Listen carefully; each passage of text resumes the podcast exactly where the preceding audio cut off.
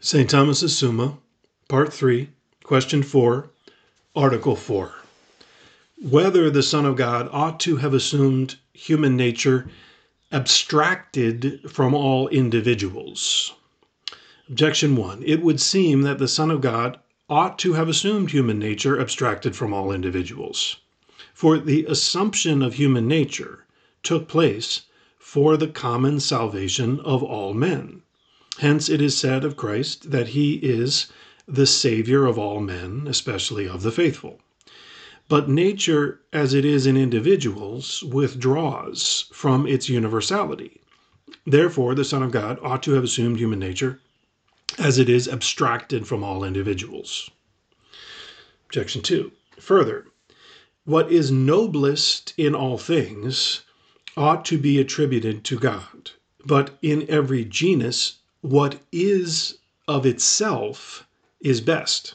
Therefore, the Son of God ought to have assumed self-existing man, man per se, which, according to Platonists, is human nature abstracted from its individuals.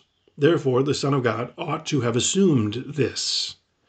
Objection 3. Further, human nature was not assumed by the Son of God in the concrete, as is signified by the word man, as was said above in Article 3.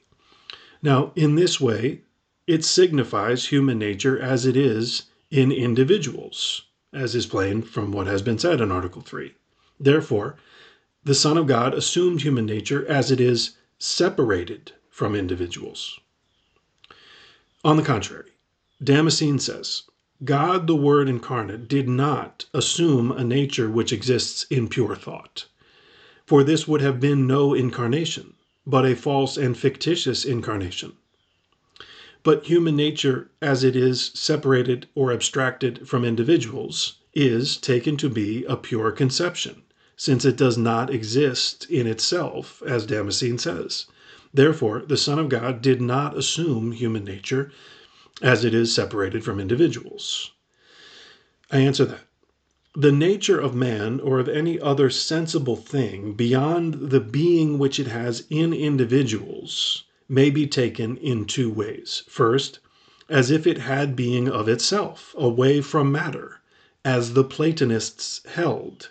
Secondly, as existing in an intellect, either human or divine. Now, it cannot subsist of itself, as the philosopher proves, because sensible matter belongs to the specific nature of sensible things, and is placed in its definition, as flesh and bones in the definition of man. Hence, human nature cannot be without sensible matter.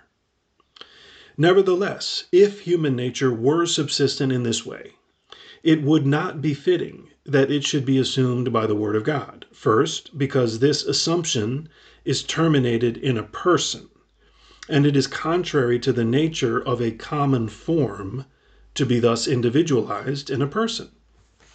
Secondly, because to a common nature can only be attributed common and universal operations, according to which man neither merits nor demerits.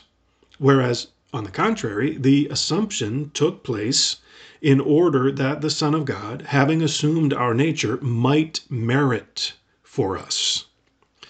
Thirdly, because a nature so existing would not be sensible, but intelligible. But the Son of God assumed human nature in order to show himself in men's sight, according to Baruch 3:38. Afterwards, he was seen upon earth and conversed with men. Likewise, neither could human nature have been assumed by the Son of God as it is in the divine intellect, since it would be none other than the divine nature. And according to this, human nature would be in the Son of God from eternity. Neither can we say that the Son of God assumed human nature as it is in a human intellect, for this would mean nothing else but that he is understood to assume a human nature, and thus If he did not assume it in reality, this would be a false understanding. Nor would this assumption of the human nature be anything but a fictitious incarnation, as Damascene says. Reply to Objection 1. The incarnate Son of God is the common Savior of all, not by a generic or specific community, such as is attributed to the nature separated from the individuals, but by a community of cause, whereby the incarnate Son of God is the universal cause of human salvation. Reply to Objection 2.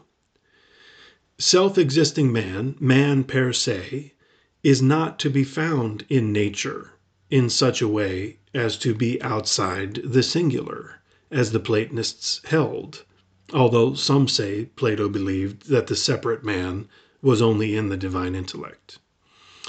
And hence, it was not necessary for it to be assumed by the Word, since it had been with him from eternity. Reply to Objection 3. Although human nature was not assumed in the concrete as if the suppositum were presupposed to the assumption, nevertheless, it is assumed in an individual, since it is assumed so as to be in an individual.